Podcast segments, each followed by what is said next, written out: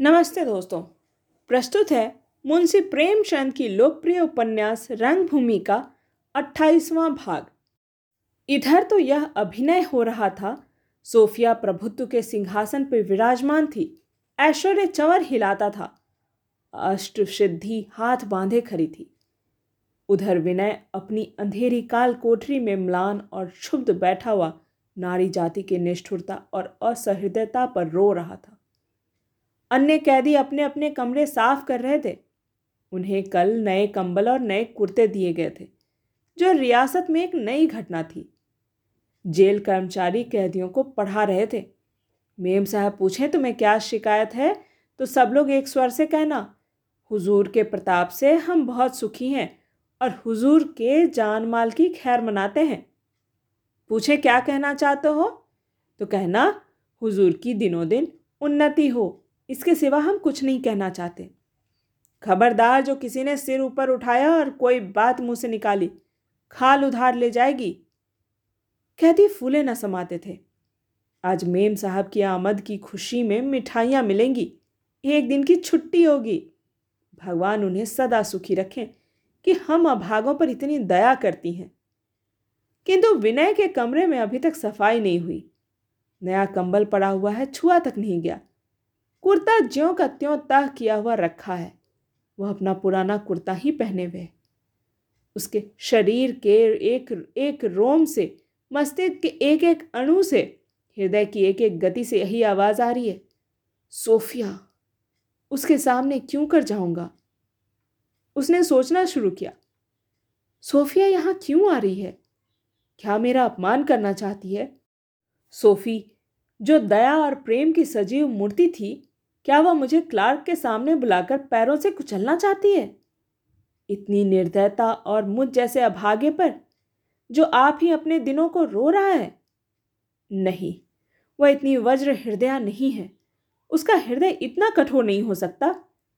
यह सब mister Clark की शरारत है। वह मुझे सोफी के सामने लज्जित करना चाहते हैं। पर मैं उन्हें यह अवसर न दूँगा। मैं उनके सामने जाऊँगा ही नहीं। मुझे बलात् ले जाए जिसका जी चाहे क्यों बहाना करूँ कि मैं बीमार हूँ? साफ़ कर दूँगा मैं वहाँ नहीं जाता। अगर जेल का यह नियम है तो हुआ करे।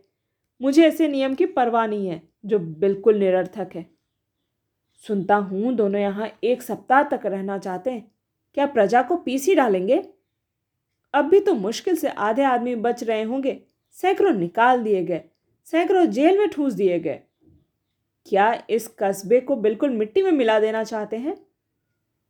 सहसा जेल का दरोगा आकर कर्कश स्वर में बोला, तुमने अपने कमरे की सफ़ाई नहीं की? अरे, तुमने तो अभी कुर्ता भी नहीं बदला, कंबल तक नहीं बिछाया, तुम्हें हुक्म मिला या नहीं? विनय, हुक्म तो मिला, मैंने उसका पालन करना आवश्यक नहीं समझा। दरोगा ने और गर्म होकर कहा, इसका यही नतीजा होगा कि तुम्हारे साथ भी और कैदियों का सा सुलूक किया जाए। हम तुम्हारे साथ अब तक शराफत का बर्ताव करते आ रहे हैं, इसलिए कि तुम एक प्रतिष्ठित रईस के लड़के हो और यहाँ विदेश में आ पड़े हो। पर मैं शरारत नहीं बर्दाश्त कर सकता। विनय, यह बतलाइए कि मुझे पॉलिटिकल एजेंट के सामने तो न जाना पड़ेगा। दारोगा, और यह कंबल और कुर्ता किस लिए दिया गया है? कभी और भी तो किसी ने यहाँ नया कंबल पाया? तुम लोगों के तो भाग्य खुल गए। विनय अगर आप मुझ पर इतनी रियायत करें कि मुझे साहब के सामने जाने पर मजबूर ना करें तो मैं आपका हुक्म मानने को तैयार हूँ। दारोगा, कैसे बेसिर पैर की बातें कर रहे हो जी? मेरा कोई अख्तियार है? तुम्हें जाना पड़ेगा। विनय ने बड़ी नम्रता से कहा, मैं आपका यह एहसान कभी ना भूलूँगा। किसी दूसरे अवसर पर दरोगा जी शायद जामे से बाहर हो जाते, पर आज कैदियों को खुश रखना ज़रूरी था। बोले मगर भाई, यह रियायत करना मेरी शक्ति से बाहर है। मुझ पर न जाने क्या आफत आ जाए। सरदार साहब मुझे कच्चा ही खा जाएँगे। मेम साहब को जेलों को देखने की धुन है। बड़े साहब तो कर्मचारियों के दुश्मन हैं। मेम साहब उनसे भी बढ़ चढ़ कर हैं। सच पूछो तो जो कुछ है वह मेम साहब ही हैं। साहब तो उनके इशारों के गुलाम हैं। कहीं वह बिगड़ गई तो तुम्हारी मियाँ तो दुनी हो जाएगी। हम भी पिस जाएँगे। विनय, मालूम होता है मेम साहब का बड़ा दबाव है। दारोगा, दबाव? अजी यह कहो कि मेम साहब ही पॉलिटिकल एजेंट हैं। साहब तो केवल हस्ताक्षर करने भर को हैं। नज़र भेंट सब मेम साहब के ही हाथों में जाती हैं। विनय, आप मेरे साथ इतनी रियायत कीजिए कि मुझे उनके सामने जाने के लिए मजबूर न कीजिए। इतने कैदियों में एक आदमी की कमी जान ही न पड़ेगी। हाँ अगर वह मुझे नाम लेकर बुलाएँगी तो मैं चला जाऊँगा। दारोगा, सरदार साहब मुझे जीता निकल जाएँगे। विनय, मगर करना आपको यही पड़ेगा, मैं अपनी खुशी से कदापि न जाऊँगा। दारोगा, मैं बुरा आदमी हूँ, मुझे दिक मत करो। मैंने इसी जेल में बड़े बड़ों की गर्दनें ढीली कर दी हैं। विनय, अपने को कोसने का आपको पूरा अधिकार है। पर आप जानते हैं मैं जब्र के सामने सिर झुकाने वाला नहीं हूँ। दारोगा, भाई तुम बड़े विचित्र प्राणी हो। उसके हुक्म से सारा शहर खाली कराया जा रहा है और फिर भी अपनी जिद किए जा रहे हो। लेकिन तुम्हें अपनी जान भारी है, मुझे अपनी जान भारी नहीं है। विनय, क्या शहर खाली कराया जा रहा है या क्यों? दारोगा मेम साहब का हुक्म है और क्या? जशवंत नगर पर उनका कोप है। जब से उन्होंने यहाँ की वारदातें सुनी है, मिजाज बिगड़ गया है। उनका वश चले तो इसे खुदवा कर फेंक दें। हुक्म हुआ है कि एक सप्ताह तक कोई जवान आदमी कस्बे में न रहने पाए। भय है कि कहीं उपद्रव न हो जाए। सदर से मदद मांगी गई है। दारोगा ने स्थिति को इतना बढ़ाकर बयान किया, इससे उसका उद्देश्य विनय सिंह पर प्रभाव डालना था। और उसका उद्देश्य पूरा हो गया। विनय सिंह को चिंता हुई कि कहीं मेरी अवज्ञा से क्रुद्ध होकर अधिकारियों ने मुझ पर और भी अत्याचार करने शुरू किए और जनता को यह खबर मिली तो वह बिगड़ खड़ी होगी और उस दशा में मैं उन हत्याओं के पाप का भागी ठहरूँगा। कौन जाने मेरे पीछे मेरे सहयोगियों ने लोगों को और भी उभार रखा हो? उनमें उदंड प्रकृति के युवकों की कमी नहीं है? नहीं, हालत नाजुक है। मुझे इस वक्त धैर्य से काम लेना चाहिए। दारोगा से पूछा, मेम साहब यहाँ किस वक्त आएँगी? दारोगा, उनके आने का कोई ठीक समय थोड़ी ही। है धोखा देकर किसी ऐसे वक्त आ पहुंचेंगी जब हम लोग गाफिल पड़े होंगे। इसी से तो कहता हूँ कि कमरे की सफ़ाई कर डालो, कपड़े बदल लो। कौन जाने, आज ही आ जाए?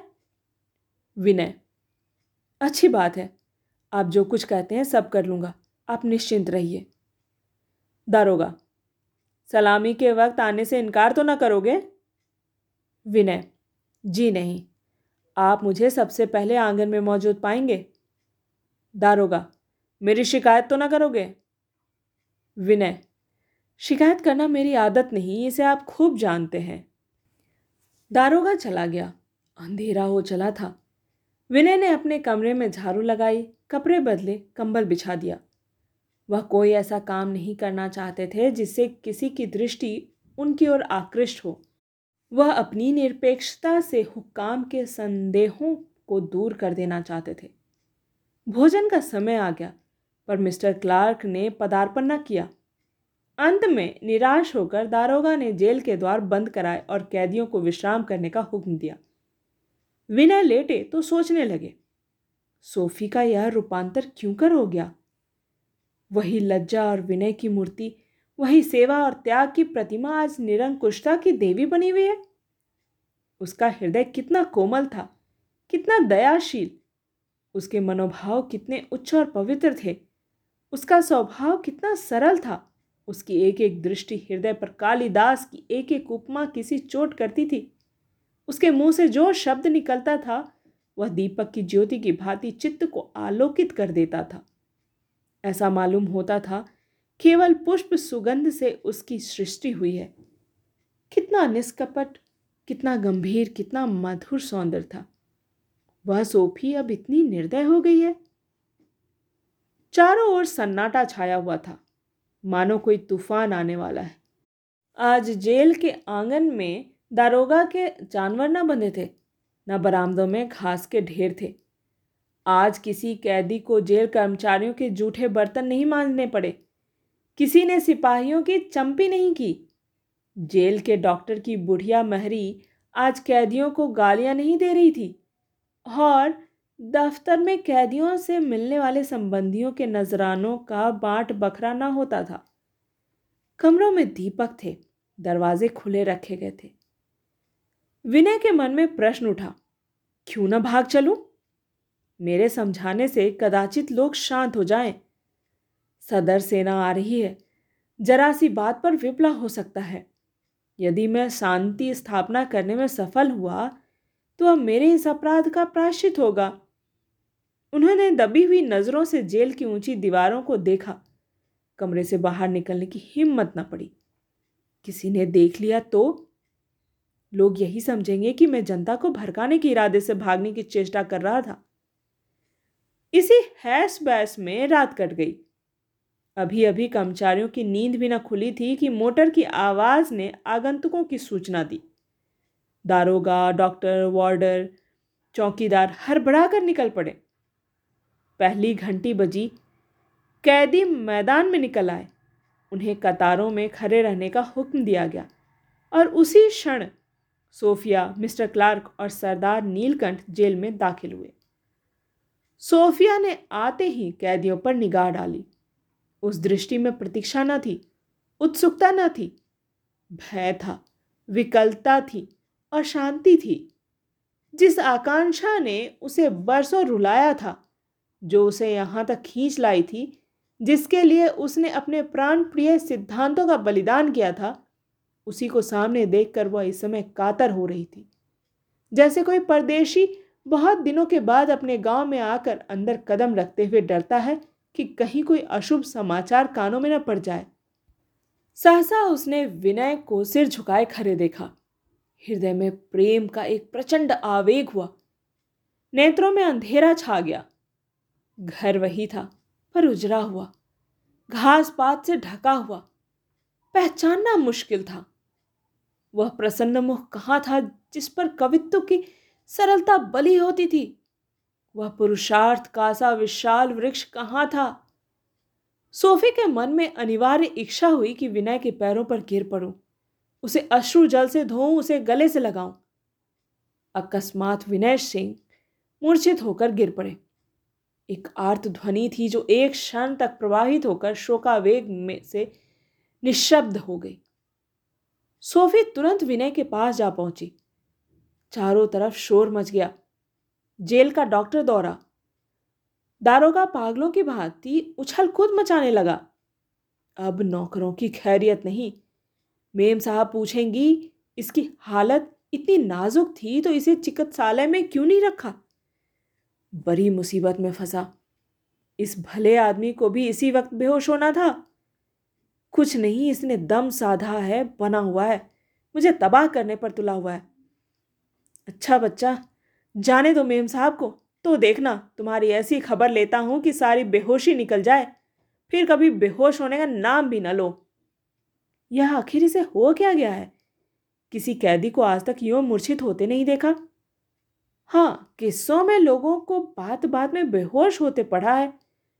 मिर्गी का रोग होगा, और क्या? दारोगा तो अपनी जान की खैर मना रहा था।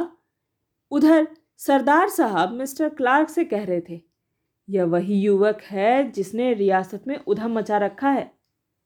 सोफी ने डॉक्टर से घुरक कर कहा, हट जाओ। और विनय को उठवाकर दफ्तर में लाई। आज वहाँ बहुमूल्य गलीचे बिछे हुए थे। चांदी की कुर्सियाँ थी, मेज पर जरी का मेज पोश था, उस पर सुंदर गुलदस्ते थे। मेज पर जलपान की सामग्रियाँ चुनी हुई थी तजवीज़ थी कि निरीक्षण के बाद महाशय यहाँ नाश्ता करेंगे। सोफी ने विनय को कालीन के फर्श पर लिटा दिया और सब आदमियों को वहाँ से हट जाने का इशारा किया।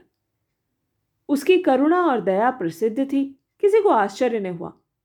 जब कमरे में कोई न रहा तो सोफी ने खिड़कियों पर पर्दे डाल दिए और विनय का सिर अपनी जांग पर रखकर अपनी रुमाल उस पर झलने लगी। आँसू की गरम गरम बूंदें उसकी आँखों से निकल निकल कर विनय के मुख पर गिरने लगी। उन जल बिंदुओं में कितनी प्राणप्रद शक्ति थी। उनमें उसकी समस्त मानसिक और आत्मिक शक्ति भरी हुई थी। एक एक जल बिंदु उसके जीवन का एक एक बिंदु था। विनय सिंह की आँखें खुल गई। स्वर का एक पुष्प अक्षय अपार सौरभ से में नहाया हुआ, हवा के मृदुल झोंकों से हिलता सामने विराज रहा था। सौंदर्य की सबसे मनोहर, सबसे मधुर छवि वह है। जब तक वह सजल शोक से आर्द्र होता है, वही उसका आध्यात्मिक स्वरूप होता है। विनय चौंक कर उठे नहीं। यही तो प्रेम योगियों की सिद्धि है। यही तो उनका स्वर्ग है। यही तो स्वर्ग साम्राज्य है। यही तो उनकी अभिलाषाओं का अंत है। इस स्वर्गीय आनंद में तृप्ति कहाँ? विनय सिंह के मन में करुण भावना जागृत हुई। काश इसी भांति प्रेम शैया पर लेटे हुए सदैव के लिए ये आँखें बंद हो जाती। सारी आकांक्षाओं का लय हो जाता। मरने के लिए इससे अच्छा और कौन सा अवसर होगा?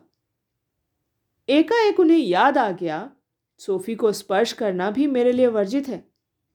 उन्होंने तुरंत अपना सिर उसकी जांग पर से खींच लिया और अवरुद्ध कंठ से बोले, मिसेस क्लार्क आपने मुझ पर बड़ी दया की। इसके लिए आपका अनुग्रहित रहूँगा। सोफिया ने तिरस्कार की दृष्टि से कहा, अनुग्रह गालियों के रूप में नहीं प्रकट किया जाता। विनय ने विस्मित होकर कहा, ऐसा घोर अपराध मुझसे कभी नहीं हुआ। सोफिया, खामखा किसी शख्स के साथ मेरा संबंध जोड़ना गाली नहीं तो और क्या है? Vinay, mister Clark? Sophia Clark को मैं तुम्हारी जूतियों का तश्मा लग खोलने के योग्य भी नहीं समझती। विनय, लेकिन अम्मा जी ने? सोफिया, तुम्हारी अम्मा जी ने झूठ लिखा और तुमने उस पर विश्वास करके मुझ पर घोर अन्याय किया। कोयल आम न पाकर भी निम्बोरियों पर नहीं गिरती। इतने में क्लार्क ने आकर पूछा, इस कैदी की क्या हालत है? डॉक्टर आ रहा है वह इसकी दवा करेगा। चलो देर हो रही है। सोफिया ने रुखाई से कहा, तुम जाओ, मुझे फुर्सत नहीं। क्लार्क, कितनी देर तक तुम्हारी राह देखूँ? सोफिया, यह मैं नहीं कह सकती। मेरे विचार में एक मनुष्य की सेवा करना, सैर करने से कहीं अधिक आवश्यक है। क्लार्क, खैर, मैं थोड़ी देर और ठहरूँगा। यह कहकर वह बाहर चले गए। तब सोफी ने विनय के माथे से पसीना पोसते हुए कहा, विनय मैं डूब रही हूँ, मुझे बचा लो। मैंने रानी जी की शंकाओं को निवृत्त करने के लिए यह स्वांग रचा था। विनय ने अविश्वास सूचक भाव से कहा, तुम यहाँ क्लार्क के साथ क्यों आई और उनके साथ कैसे रहती हो? सोफिया का मुख मंडल लज्जा से आरक्त हो गया। बोली, विनय, यह मत पूछो, मगर मैं ईश्वर को साक्षी देकर कहती हूँ, मैंने जो कुछ किया, तुम्हारे लिए किया। तुम्हें इस कैद से निकालने के लिए मुझे इसके सिवा और कोई उपाय न सूझा। मैंने क्लार्क को प्रमाद में डाल रखा है। तुम्हारे ही लिए मैंने यह कपट वेश धारण किया। अगर तुम इस वक्त कहो, सोफ़ी, तू मेरे साथ जेल में रह तो मैं यहाँ आकर तुम्हारे साथ रहूँगी। अगर तुम मेरा हाथ पकड़कर कहो, तू मेरे साथ चल तो आज ही तुम्हारे साथ चलूँगी। मैंने तुम्हारा दामन पकड़ लिया है और अब उसे किसी तरह नहीं छोड़ सकती। चाहे तुम ठुकरा ही क्यों न दो। मैंने आत्मसम्मान तक तुम्हें समर्पित कर दिया है। विनय, यह ईश्वरीय विधान है, या उसी की ही प्रेरणा है। नहीं तो इतना अपमान और उपहास सहकर तो मुझे ज़िंदा ना पाते। विनय ने सोफी के दिल की था लेने के लिए कहा, अगर यह ईश्वरीय विधान है तो उसने हमारे और तुम्हारे बीच यह दीवार क्यों खड़ी कर दी है? सोफिया, यह दीवार ईश्वर ने नहीं खड़ी की, आदमियों ने खड़ी की है। विनय, कितनी मज़बूत है। सोफिया हाँ मगर दुर्भेद्य तो नहीं। विनय, तुम इसे तोड़ सकोगी? सोफिया, इसी क्षण तुम्हारी आँखों के एक इशारे पर। कोई समय था जब मैं उस दीवार को ईश्वर कृत समझती थी और उसका सम्मान करती थी। पर अब उसका यथार्थ स्वरूप देख चुकी हूँ। प्रेम इन बाधाओं की परवाह नहीं करता। यह दैहिक संबंध नहीं, आत्मिक संबंध है।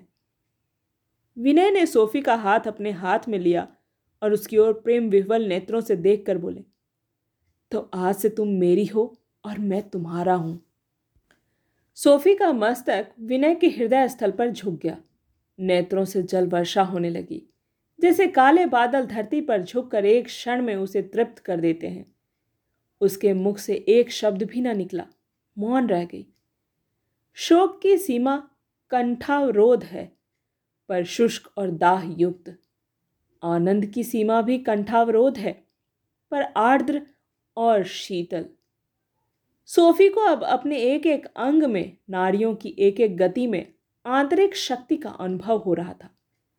नौका ने कर्णधार का सहारा पा लिया था। अब उसका लक्ष्य निश्चित था।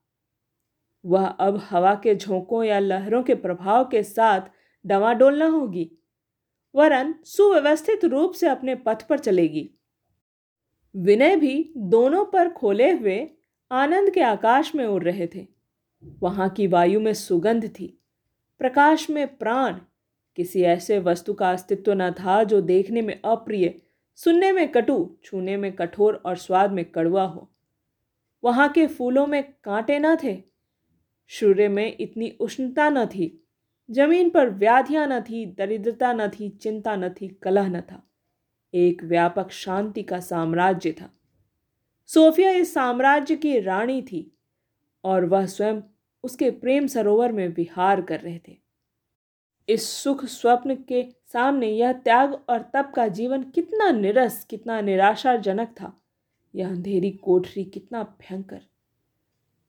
सहसा क्लार्क ने आकर फिर कहा, डार्लिंग, अब विलंब न करो, बहुत देर हो रही है। सरदार साहब आग्रह कर रहे हैं। डॉक्टर इस रोगी की खबर लेगा सोफी उठ खड़ी हुई और विनय की ओर मुख कर कर करुण कंपित स्वर में बोली, घबराना नहीं, मैं कल फिर आऊँगी विनय को ऐसा जान पड़ा, मानो नारियों में रक्त सूखता जा रहा है। वह मरमाहत पक्षी की भांति पड़े रहे। सोफी द्वार तक आई, फिर रुमाल लेने के बहाने लौटकर विनय के कान में बोली, मैं कल फिर आऊँगी और तब हम दोनों यहाँ से चले जाएँगे। मैं तुम्हारी तरफ़ से सरदार नीलकंठ से कह दूँगी वह क्षमा मांगते हैं सोफी के चले जाने के बाद भी ये आतुर, उत्सुक प्रेम में डूबे हुए शब्द किसी मधुर संगीत के अंतिम स्वरों की भांति विनय के कानों में गूंजते रहे। किंतु वह शीघ्र ही इहलोक में आने के लिए विवश हुआ।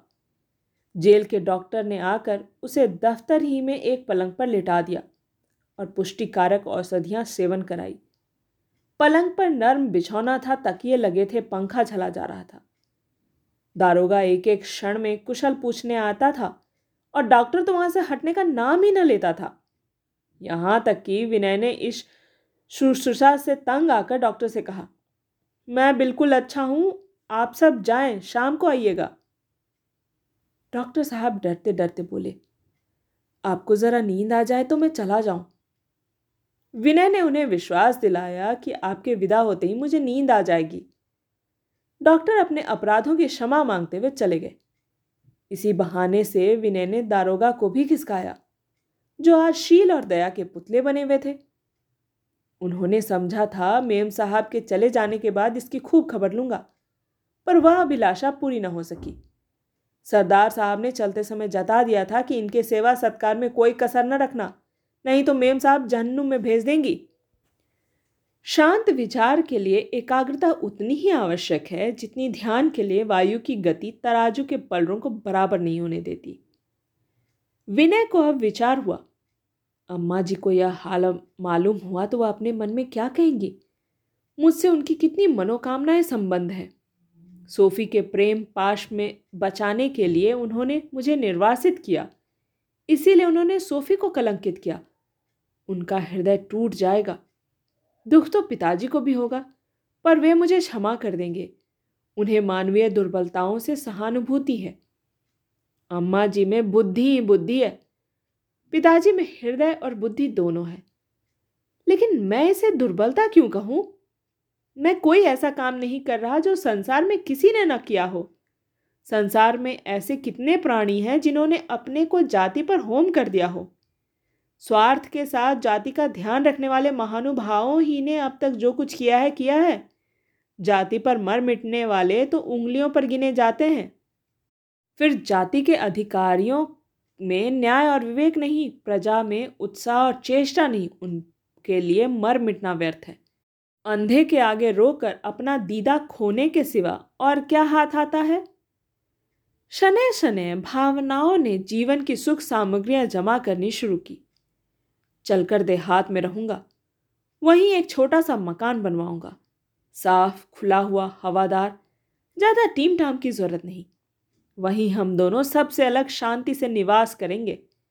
आडंबर बढ़ाने से क्या फ़ायदा?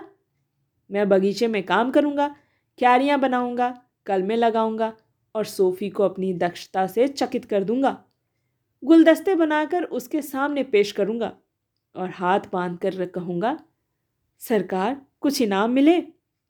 फलों की डालियाँ लगाऊँगा और कहूँगा, रानी जी, कुछ निगाह हो जाए। कभी कभी सोफ़ी भी पौधों को सींचेगी। मैं तालाब से पानी भर भर दूँगा, वो लाकर क्यारियों में डाल देगी। उसका कोमल गात पसीने से और सुंदर वस्त्र पानी से भीग जाएगा। तब किसी वृक्ष के नीचे उसे बैठाकर पंखा झलूँगा। कभी कभी कश्ती में शैर करेंगे। देहाती डोंगी होगी। डाड़े से चलने वाली। मोटर बोट में वह आनंद कहाँ? वह उल्लास कहाँ? उसकी तेज़ी से सिर चकरा जाता है। उसके शोर से कान फट जाते हैं। मैं डोंगी पर राड़ा चलाऊँगा। सोफिया कमल के फूल तोड़ेगी। हम एक क्षण के लिए अलग न होंगे। कभी कभी प्रभु सेवक भी आएँगे। ओह कितना सुखमय जीवन होगा। कल हम दोनों घर चलेंगे, जहाँ मंगल बाहें फैलाए हमारा इंतज़ार कर रहा है। सोफी और क्लार्क की आज संध्या समय एक जागीरदार के हाथ दावत थी। जब मेजें सज गईं और एक हैदराबाद के मदारी ने अपने कौतुब दिखाने शुरू किए तो सोफी ने मौका पाकर सरदार नीलकंठ से कहा उस कैदी की दशा मुझे चिंताजनक मालूम होती है। उसके हृदय की गति बहुत मंद हो गई है। क्यों, विलियम? तुमने देखा था उसका मुँह कितना पीला पड़ गया था? क्लार्क ने आज पहली बार आशा के विरुद्ध उत्तर दिया।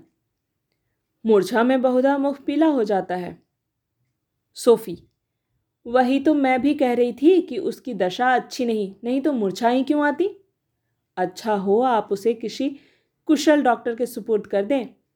मेरे विचार से अब वह अपने अपराध की काफ़ी सज़ा पा चुका है। उसे मुक्त कर देना उचित होगा। नीलकंठ, मेम साहब, उसकी सूरत पर न जाए। आपको ज्ञात नहीं, यहाँ जनता पर उसका कितना प्रभाव है। वह रियासत में इतनी प्रचंड अशांति उत्पन्न कर देगा कि उसे दमन करना कठिन हो जाएगा। बड़ा ही जिद्दी है। रियासत से बाहर जाने पर राज़ी ही नहीं होता। क्लार्क, ऐसे विरोधियों को कैद रखना ही अच्छा है। सोफी ने उत्तेजित होकर कहा, मैं इसे घोर अन्याय समझती हूँ और मुझे आज पहली बार मालूम हुआ कि तुम इतने हृदय शून्य हो। क्लार्क, मुझे तुम्हारा जैसा दयालु हृदय रखने का दावा नहीं सोफी ने क्लार्क के मुख को जिज्ञासा की दृष्टि से देखा, यह गर्व या आत्मगौरव कहाँ से आया? तिरस्कार के भाव से बोली एक मनुष्य का जीवन इतनी तुच्छ वस्तु नहीं। क्लार्क, साम्राज्य रक्षा के सामने एक व्यक्ति के जीवन की कोई हस्ती नहीं। जिस दया से, जिस सहृदयता से किसी दीन प्राणी का पेट भरता हो, उसके शारीरिक कष्टों का निवारण होता हो, किसी दुखी जीव को सांत्वना मिलती हो, उसका मैं कायल हूँ और मुझे गर्व है कि मैं उस संपत्ति से वंचित नहीं हूँ। लेकिन जो सहानुभूति साम्राज्य की जड़ खोखली कर दे विद्रोहियों को सर उठाने का अवसर दे, प्रजा में अराजकता का प्रचार करे, उसे मैं अदूरदर्शिता ही नहीं, पागलपन समझता हूँ। सोफी के मुखमंडल पर एक अमानुषीय तेजस्विता की आभा दिखाई दी, पर उसने जब्त किया। कदाचित इतने धैर्य से उसने कभी काम नहीं लिया था। धर्मपरायणता का सहिष्णुता से बैर है। पर इस समय उसके मुँह से निकला हुआ एक अनर्गल शब्द भी उसके समस्त जीवन का सर्वनाश कर सकता है। नर्म होकर बोली हाँ इस विचार दृष्टि से बेशक व्यक्तिक जीवन का कोई मूल्य नहीं रहता। मेरी निगाह इस पहलू पर न गई थी। मगर फिर भी इतना कह सकती हूँ कि अगर वह मुक्त कर दिया जाए तो वह फिर इस रियासत में कदम न रखेगा।